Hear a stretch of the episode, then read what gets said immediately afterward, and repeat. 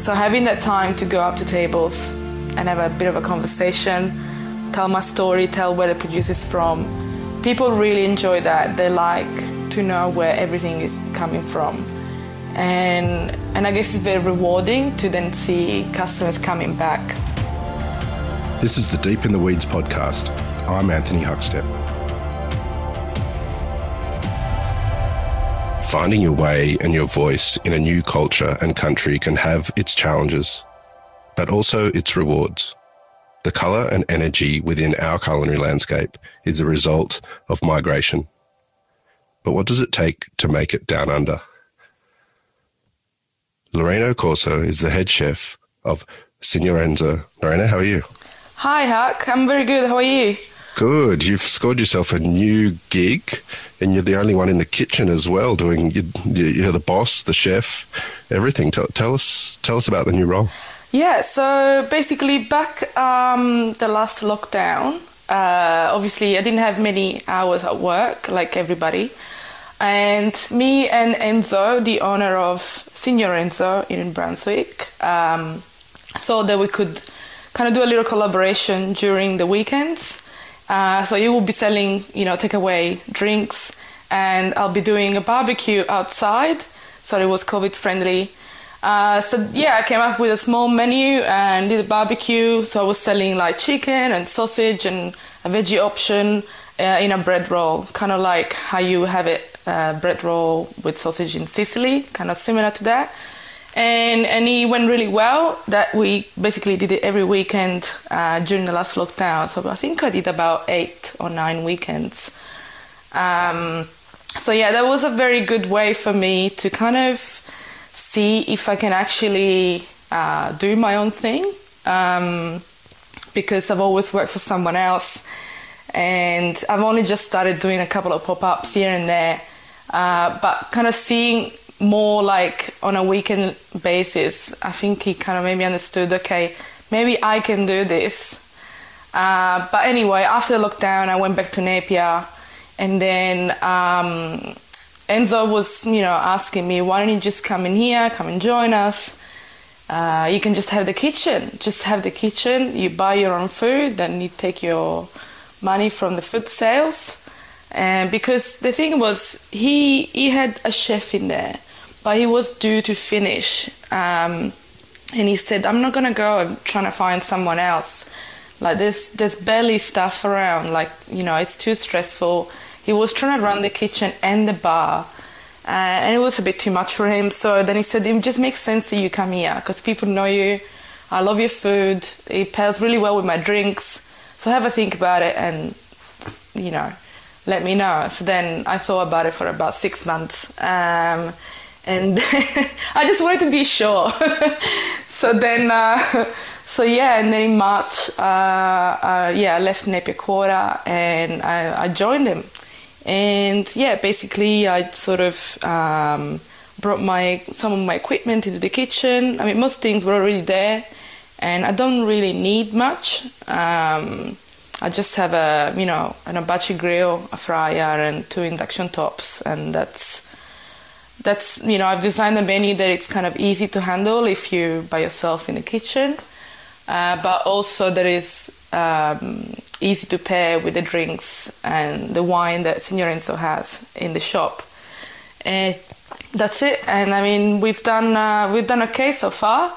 Uh, when I joined back in March, it was still kind of summer, um, so you know, it was really busy because we have about 25 seats inside and, and another 25 outside. So it was kind of nice and, you know, still sunny days and warm nights. So it was pretty busy. Uh, and then it kind of, you know, when winter started, it was a little bit quieter, but now it seems that people kind of go out again and they came, came around the idea of winter again. So they kind of, you know, so we've, we've had some good weeks uh, recently, which is great and yeah so here i am. Just it's just me in the kitchen. I don't actually don't need more people because it is a small place. And sometimes it, it's actually easier to to be less people and kind of like communicate with the public if you're gonna be late for something or you know people understand it. It's a nice community space. Um, and yeah, it's just me and someone else front of house and Vincenzo. Your career in Australia has been about all sorts of cuisines, but not Italian, which is your heritage. Tell us about the menu that you're doing doing here. Uh, so the menu is, I guess it's a wine bar, kind of aperitivo bar menu. Um, you have your staples: salami, prosciutto, some nice bread, some anchovies, and a couple of cheeses. And I only uh, use products from Victoria. Um, so I kind of like, I guess I imagine to be back home. Uh, having an aperitivo or a few glasses of wine in a wine bar and thinking what I would like to eat when I drink wine. Um, and that those are like you know the first things you want to order. It's always something salty and a little bit of bread and some cheeses. But then, um, obviously, with my experience, I noticed that people, some people want to have like a proper meal. So then, I thought I'd do some small dishes. Everything is designed to be shared. Um, so I marinate my own sardines or mackerel or whatever fish it's at the market on a day. Uh, I do some pickled mussels, and I do this uh, typical Sicilian street food called panelle, which is a chickpea fritters. So just like you know something fried um, with a side of um, goat cheese curd. Um, and then I do uh, the famous Sicilian sausage that I was doing during the barbecues during the lockdown. I couldn't take that off the menu because so many people were asking for it. So then um, I decided to keep that on, and I just serve it with some uh, bitter greens, uh, just like quickly blanched and then um, charcoal, and yeah, some nice salsa verde on top. And then I just kind of change the mains almost daily, like, or every two days. I always have a pasta dish so I have make my own pasta, either spaghetti or fettuccine or penne or tagliatelle, you know, whatever I kind of feel like in the morning, I guess. And and then I like the food is kind of I guess it is Italian, um, but I don't like to label food too much because then people have uh, certain expectations from you. I guess you do see uh, a Mediterranean kind of theme throughout the menu uh, some dishes are Sicilian or Sicilian inspired, or simply inspired from my time in Sicily and even my time across restaurants. I like to kind of take inspirations from every restaurant that I've been and then include that in my menu. Um, so yeah, that's that's how it is for now. I want to explore the restaurants that you have worked at in Australia, but take us back to Sicily and when you were young. What sort of role did food play in your family? So food, like many Sicilian homes, has a very primary. It's a primary role. From the moment you wake up, you receive a call from your auntie, and we don't really ask how are you. We just ask what do you want for dinner. That's kind of like how are you, but in Sicilian terms. Um, it's the first thought that you have when you wake up in the morning. Oh, what am I gonna have for lunch? And or what am I gonna have for dinner? Or, oh, maybe I can do this. Uh, so it's, I guess, because there's markets everywhere and there's food vendors everywhere. So even when you walk around, you can like smell food all the time, and it's kind of it's always in your mind. And it's one of those things that bring people together. Like I didn't grow up rich or neither poor, but like we were, you know, just about okay as a family and I guess food was always on the table. So that was something that I was looking forward um, every day, every week. We'll always have a Sunday lunch, you know, with um, my auntie, my grand, my grandmother, grandfather, you know, and everyone else. So, so it always be between 10 to 15 people at the table on Sundays. Uh, which you know it was a nice day no one was working on that day and you know you can eat nice food and have a nice afternoon with your family, and, and then you, off you go for the rest of the week. Um, I wasn't particularly um, in love with food when I was younger. Um, I actually had a very simple palate. I would just have plain pasta or just bread and olive oil and fruits. Um, I wasn't very adventurous actually. I don't know why. Um, I, you know, I'm not proud of that moment for sure because you know my mother had to kind of cook not just for everyone but for me like on a separate stove so um, and then my sister was vegetarian so that was another kind of layer on top um, but so yeah i don't know why i didn't like food very much like i liked but the one thing i liked was a steak like a minute steak like thinly sliced uh, cooked on charcoal that was something that I really liked. And I liked my auntie's cooking very much. So if she was to cook something on charcoal, uh, either a, a, little steak or some chicken or fish or veggies, I would love that. So anything that had to do with charcoal cooking, I was happy with. Um, and I guess that's why I'm so obsessed with it now because it's. It, I guess that was sorry that was the first um, adventurous food for me. Anything cooked on charcoal, I'll eat it. I was happy with. Um, and yeah, and then uh, I guess I didn't really get into food until my early 20s um, when I moved to the UK at the age of 21. And obviously, I was living with other people. I had to cook my own food, and I started to explore, you know, in my own ways and go to restaurants in the UK, which are different from restaurants in Sicily. There's a lot of um, the Indian cuisine is you know very popular and very good as well. And I really, really enjoyed eating Indian or Nepalese uh, or Bangladeshi. And um, after years of working as a bartender and waitress, I decided that I wanted to give it a go and work in the kitchen. Um, so yeah, I asked around, and my friend gave me this job at an Indian restaurant in uh, Brighton in the UK. Um, yeah, I just sort of I thought if I want to learn something, I might as well do something that is completely different to you know what I'm used to. And so yeah, I cooked Indian food for the first year. I enjoyed it so much, like discovering all the spices and the flavors and and I guess because there's a lot of like deep fried food in Indian cuisine, all the snacks, I think I really like that because I love deep fried food. um, so I really like that. And then I learned how to make ice cream as well from, from scratch. Uh, we were using Italian products to make ice cream. So it was basically an Italian ice cream, but all the different flavors, you know, kind of paired to Indian cuisine like rose and rose petals and dates and pistachio and saffron and um, yeah, so it, that was great. And I guess I thought to myself, if I enjoy this for a year, then I'm gonna keep going and, and see if I can make this into an actual career. Um, and I, I, enjoyed it a lot. And I and I, I guess I started when I was 23.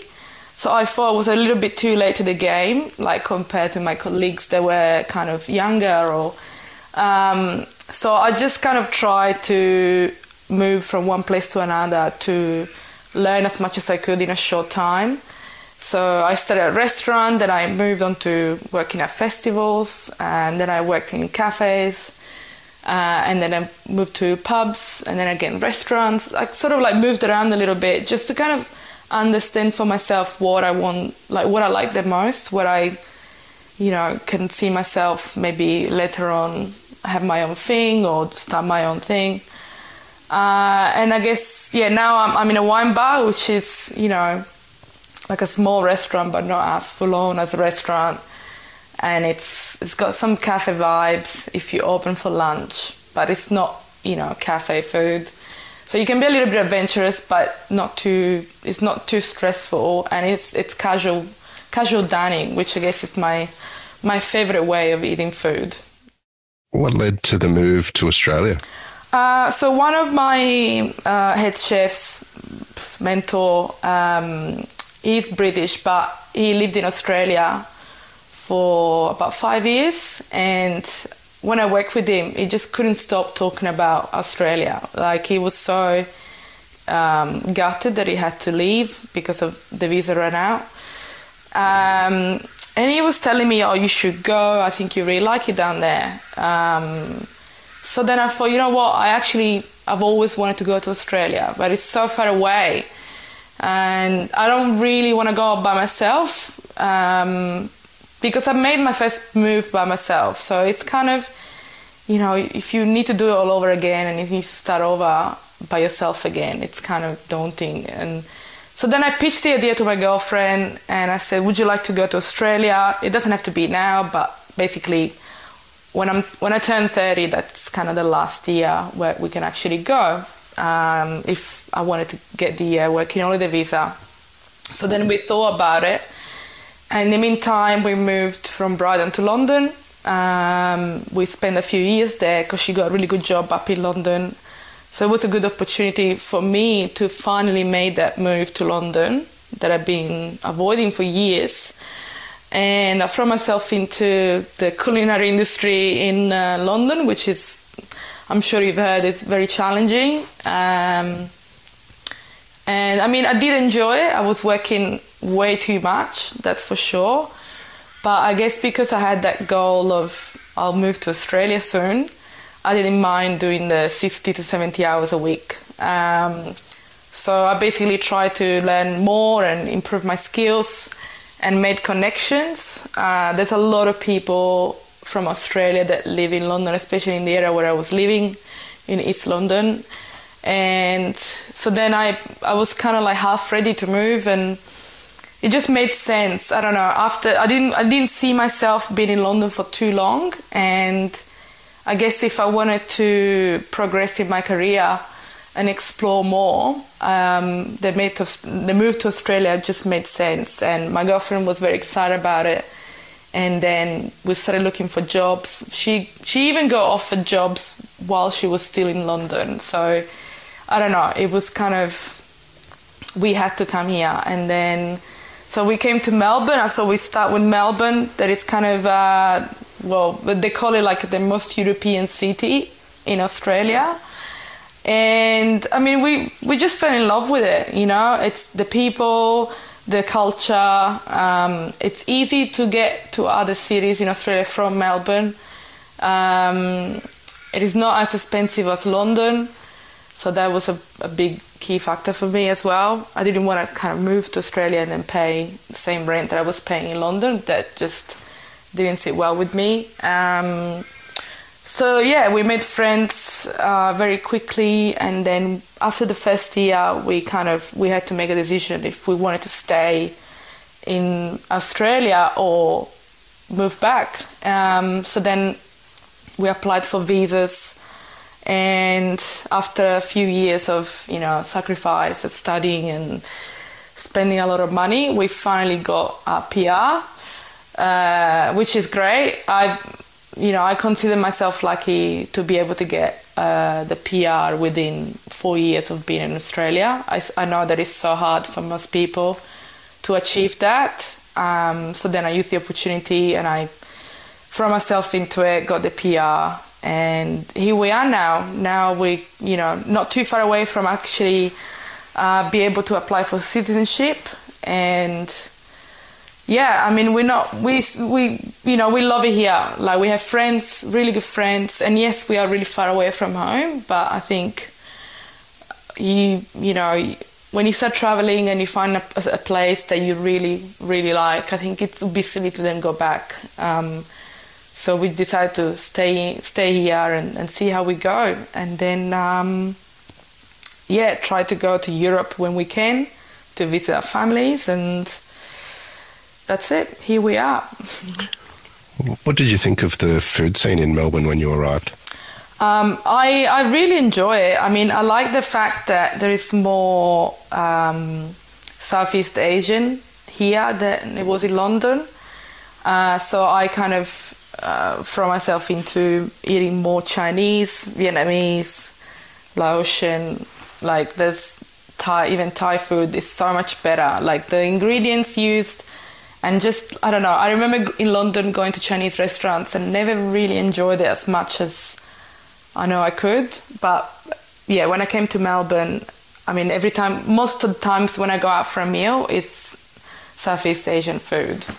Um, I really enjoy it. So that that's something that's it's, it's a good it's good to be able to eat um, such diverse cuisine um, but also just the the mix of cultures, you know, the Italian influence, the Greek influence, and there's a lot of really good Turkish restaurants too. So I feel like I'm I've got the best of both of both worlds. Like what you find in the UK, there's a lot of Indian cuisine, but then I'm not too far from Italy in the UK, so it's easy to go home and eat Italian food. But here I can kind of just experience that by going to different restaurants because there is great Southeast Asian cuisine, Indian, Italian, Spanish. There's anything you want, it's on your doorstep. So I really like that how easy it is to to to have that in Melbourne. Yeah. You worked at some pretty incredible restaurants like Anchovy, Estelle, and Napier Quarter. Well, What's been the real influences on you during your time in Australia? Oh, well, I guess um, I've, I've had some really good experiences in all of these places you mentioned. Uh, I've worked with some incredible people, um, hardworking people. Um, they kind of taught me a lot how you know how it is to be a chef in Australia. The differences that I found uh, compared to London or the UK in general. You know the, the fact that Australia is really trying to reduce the hours for for chefs and hospitality workers, and the wages are way better than in the UK.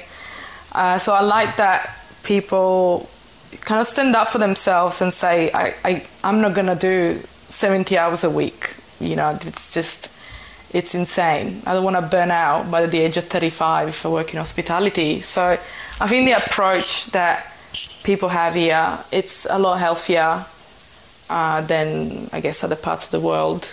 And it kind of makes you fall in love with, you know, being hospitality again um, and I've had good experiences in all places. Um, I was first at Estelle, really nice team. Um, a lot of, you know, I kind of like got to know more Australian ingredients and all the different um, Australian uh, produce from the sea, like, you know, all the fish names and uh, so much like the seafood, it's got such a big role here, which I love. And then when I moved to Anchovy, I obviously had the chance to cook Southeast Asian, which is another love of mine, and you know explore that side of uh, side of the world with tea. You know, it was very um, inspiring, and also kind of because it's you know I'm sure it's a small venue, you get to really see other sides of it, like you know how to budget your weekly expenses when you need to do your ordering and how to kind of you know um, order for a four week four day week uh, venue everything fresh and then trying to plan a menu that you want to run out of everything by saturday night because then you're going to be closed for three days. And that's what i do now. I you know we only open from wednesday to saturday. So i'm trying to kind of always have the freshest ingredients, but then you don't want to order too much that you're going to have leftovers, and leftovers are basically wastage, so you don't want that. And then um, during COVID, um, when I left, I left anchovies because obviously the hours were reduced, and you know it was completely understandable that they had to let me go. So I applied to work at Napier Quarter uh, which was one of my favorite, still is, um, wine bar in Melbourne. I used to live not far from that. And, you know, I got to kind of work with primarily Victorian ingredients, um, see what it's like to have a small wine bar in a, um, you know, neighborhood. It's all that community artisanal um, fresh ingredients that I really wanted to kind of put my hands on and really understand if the wine bar could be my place. And I guess uh, I learned so much. I had like you can do so much from a small kitchen, and that's for sure. Napier Quarter is the proof of that.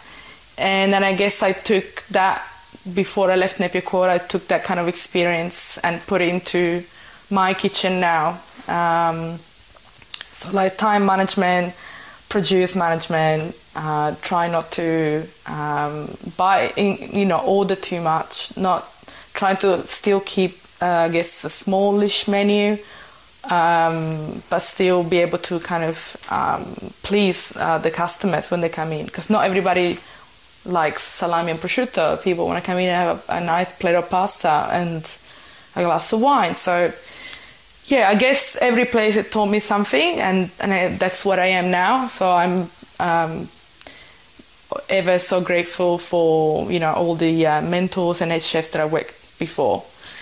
And yeah, I'm hoping to grow, I guess, and just keep going. You're championing Victorian producers on the menu. Do you have any stories of the connections that you've fostered with producers?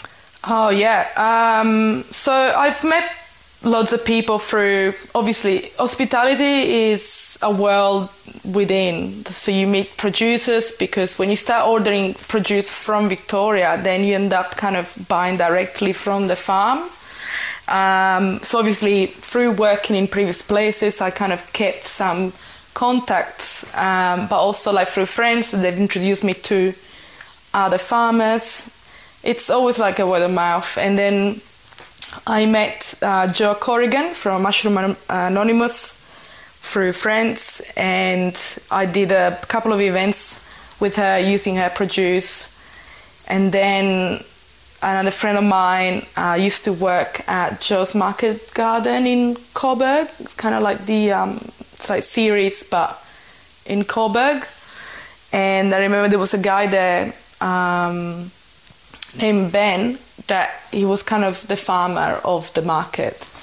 And then we kept in touch, and now he's got his own farm. Um, he operates uh, out of um, Madeline's Eggs, which is an organic farm already. So he started planting produce there last year and now he's selling produce. It's a very small list of produce that he's got, but every single thing is so good.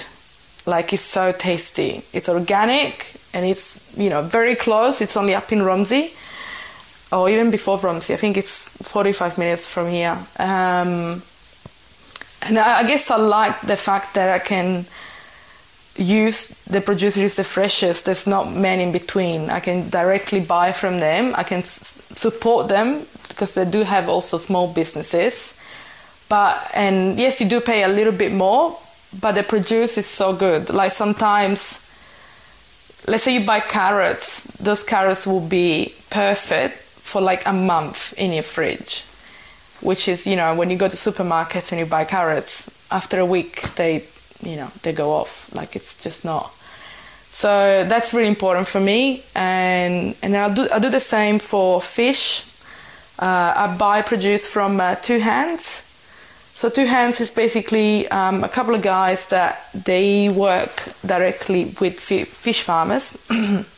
But also uh, when when uh, fishermen go out fishing and they target a specific uh, species let's say uh, I don't know whiting there's a lot of bycatch in there. So there's a lot of fish that um, they don't necessarily want to use. So they work with those farmers and they say, okay, we have some extra fish, like we have Tommy Ruff, we have some calamari, and we have uh, king George whiting, or we got some flounders. Do you want them? So they use the bycatch and they try to sell that to restaurants instead of kind of going to waste or you know, or end up landfill. Yeah, because sometimes it's hard to sell. If you don't have enough of something, restaurants might not necessarily order it. So I guess for them, working with smaller restaurants is easier. So uh, they usually send me a text on Sundays. They say, okay, the fishing conditions are good. We're gonna go out fishing. Uh, submit your wish list here and then we'll get in touch. So I'll say, okay, I would like to get some calamari and maybe flounder. Let me know if you get any of those. And then on Tuesday, you receive another message of obviously how the fishing went. So we got some good calamaris, but they're like all different sizes. Is that okay with you?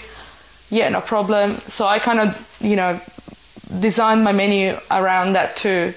And I guess it's good for me to be closed from Sunday to Tuesday because I have that time frame to see what fish they catch and if I can use it and how I'm gonna do it on the menu. So then I change the mains on the menu almost weekly because of that. What's it like moving to a new country and, and building a career in it? Um, I mean, it does have its challenges. Um, I guess when I moved to the UK, uh, my English wasn't great, but I could kind of communicate. So that was probably the first hurdle that I had. But uh, I've always been pretty outgoing and friendly. And I guess if people see that, it doesn't really matter if your English is not perfect, like you will make friends. And once you, you establish, for me anyway, once I've established friendships, then it's become a lot easier to deal with anything else. Um, and I guess it was pretty easy to make friends in Melbourne, like it was in the UK, because I didn't go to London straight away, I went to Brighton. So people are a little bit more chilled out, and the pace of life is not as hectic as London. Um, so yeah, once you make friends, then everything else it's easier. But also like um, be able to see these friends. For me, it's very important to see my friends almost on a weekly basis uh, because of my work. I work so much, I don't really see anyone for like four or five days a week. It's you know during my days off, I I do want to spend time with friends and my partner. Like that's it's very important for me. So I guess when I moved to Melbourne, I realized I had more time for my social life than I had before. And that was definitely a bonus. And I guess that's why I like it here so much because work life balance is, you know, it's great. Um, so yeah, friendship is definitely important. You found yourself in a role where you can really express yourself on the plate, but what do you love about what you do? Uh, what I love, I guess, is having that freedom to choose what you want to cook on the day, uh, but also have the time to, um, you know, I, I often run the food to the tables, and and I, I like to have a little bit of a conversation uh, with our guests because what's important is also make them happy, and if there's something that they don't necessarily enjoy, then I want to hear it because I want to make sure they come back next week and that I'll have something on the menu for them. Um, so having that time to go up to tables and have a bit of a conversation, tell my story, tell where the producer is from. People really enjoy that. They like to know where everything is coming from.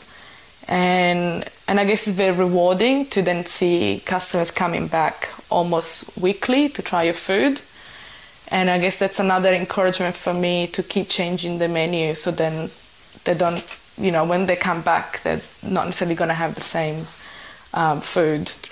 Well, congrats on what you're doing there, and it's an absolute honour to have you on Deep in the Weeds today to hear your story. Um, please keep in touch, and we'll catch up again soon.